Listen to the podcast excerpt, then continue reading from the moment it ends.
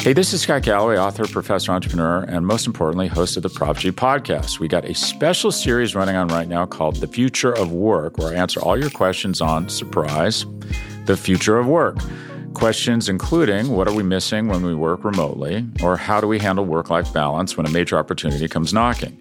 From the provocative to the technical, we're offering insights you won't want to miss. So tune in to the future of work, a Prop G Pod special sponsored by Canva. You can find it on the Prop G Pod wherever you get your podcasts.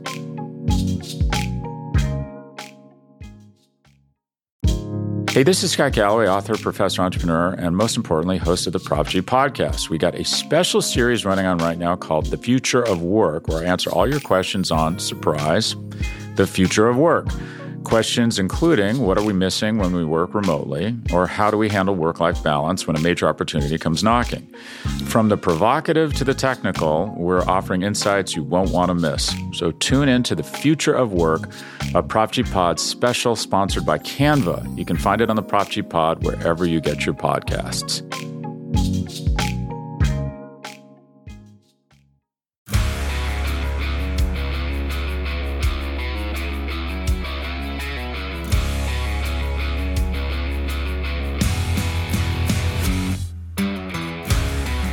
Hello, friends. Welcome to the Friday, August 27th version of the Daily Hammer. I am not your typical host, Sean Coleman. My name is Brad Rowland. I am one of the hosts of the Talking Chop podcast. Sean is just off today, so have no fear. You'll have Sean back next week. But lots to get to on the Daily Hammer. Thanks for all, as always for joining us on the podcast. If you're a new listener, please subscribe to the show and check out also the TC podcast as well as the Road to Atlanta podcast on this same feed.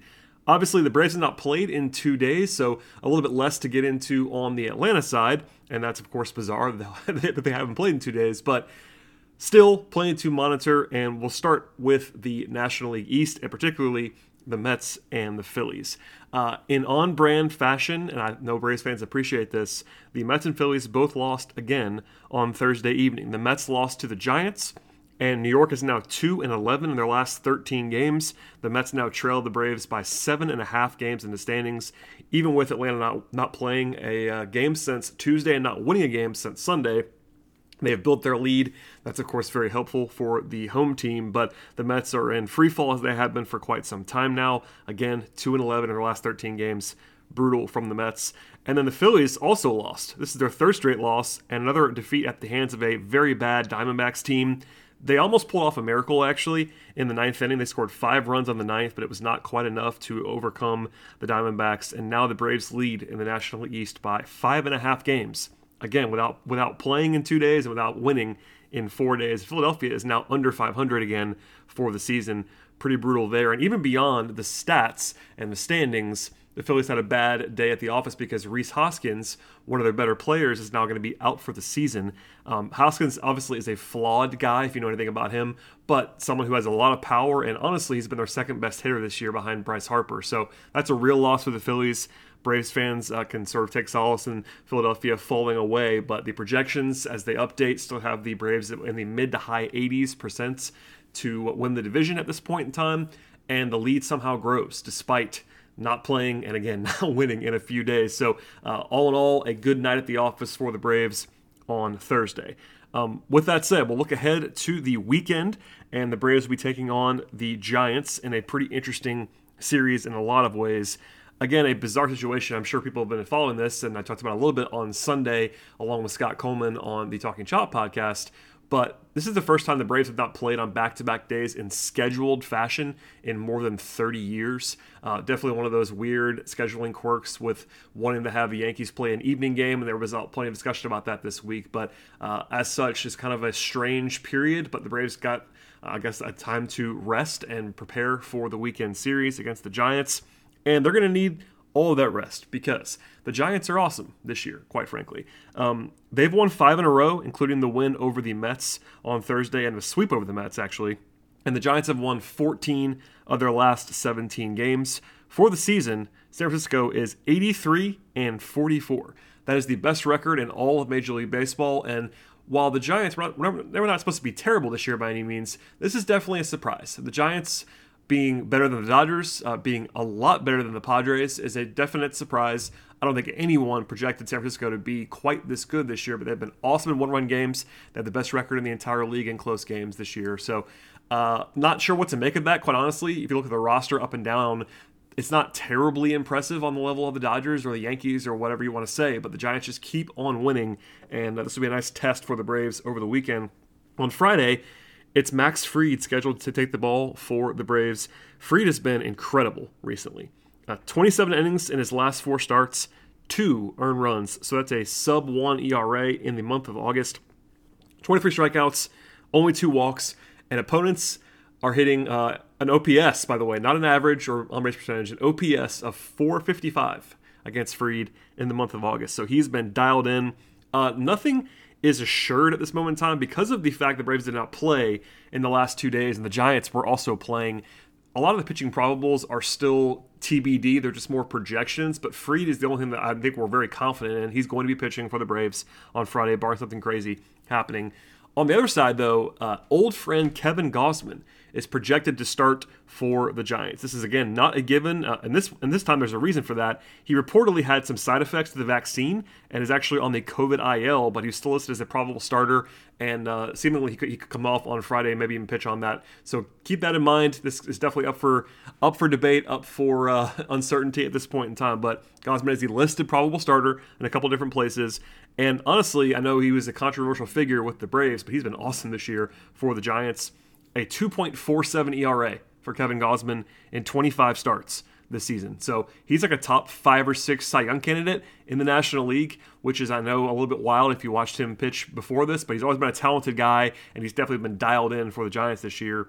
Uh, almost 11 strikeouts per, strikeouts per nine innings, almost, uh, I would say, less than three walks per nine innings. And the peripherals are all quite good. They're not quite as good as the two and a half ERA that he has, but still a guy who is more than capable of pitching well for the Giants on Friday looking ahead a little bit more to the rest of the series before we get out of here, uh, Saturday is supposed to be Drew Smyly, at least in the rotation order for the Braves. Mark Bowman, front of the podcast on MLB.com, indicated in a mailbag today on Thursday that Smyly will stay in the rotation when he was asked about that. Um, so I'm projecting that, you know, through that lens of what Mark was reporting, that it would be Smyly on Saturday.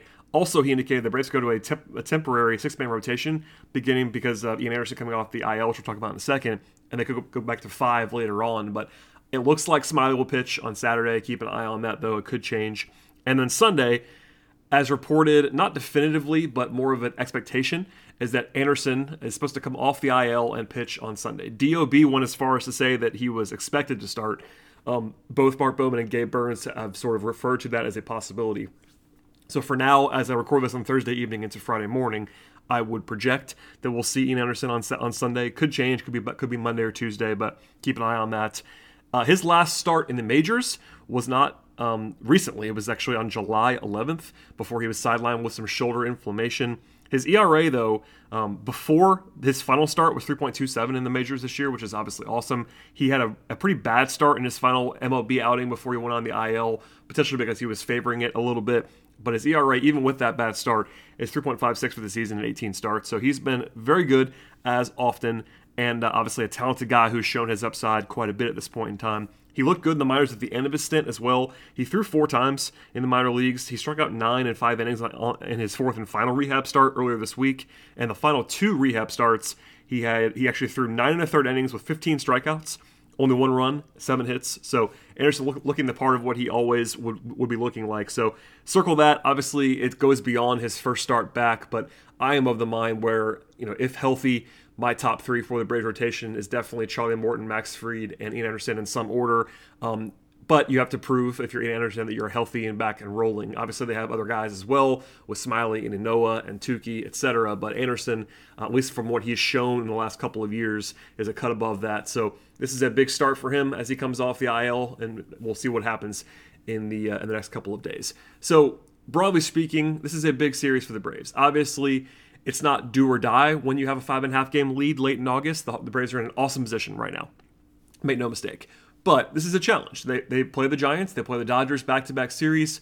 that's uh, not going to be uh, you know a walk in the park necessarily. So after a favorable schedule last week and then two losses to the Yankees earlier this week, the schedule is tough. But if they go out and be competitive at home against the Giants, that'll be a very very strong start. And again, the Giants are very good, so don't panic if they lose the game this weekend. But a nice measuring stick outing here for the Braves over the next three days. A evening game on Friday and Saturday an afternoon game on Sunday.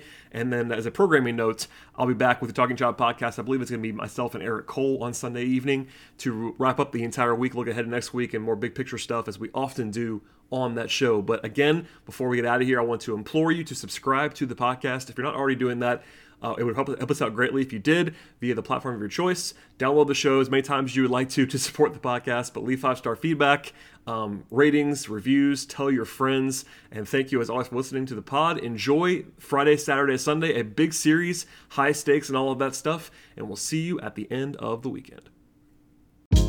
Hey, this is Scott Galloway, author, professor, entrepreneur, and most importantly, host of the Prop G podcast. We got a special series running on right now called The Future of Work, where I answer all your questions on surprise, the future of work. Questions including what are we missing when we work remotely, or how do we handle work life balance when a major opportunity comes knocking? From the provocative to the technical, we're offering insights you won't want to miss. So tune in to the future of work, a Prop G Pod special sponsored by Canva. You can find it on the Prop G Pod wherever you get your podcasts.